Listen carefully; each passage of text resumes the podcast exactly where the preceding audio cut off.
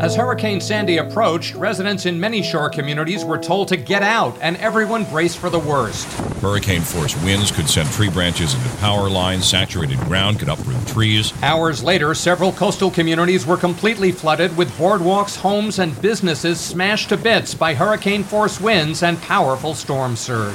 The Garden State Parkway will be closed in both directions south of exit 129 beginning at 4 o'clock today. The storm actually seems to be getting more intense, not less. As the storm raged on, Governor Christie told everyone to stay in their homes. The news along the Jersey Shore is awful. We still don't know the extent of the damage because the extent of the damage still isn't done. You're going to have extensive winds and rain through the night tonight. Remembering Sandy, I'm David Matham.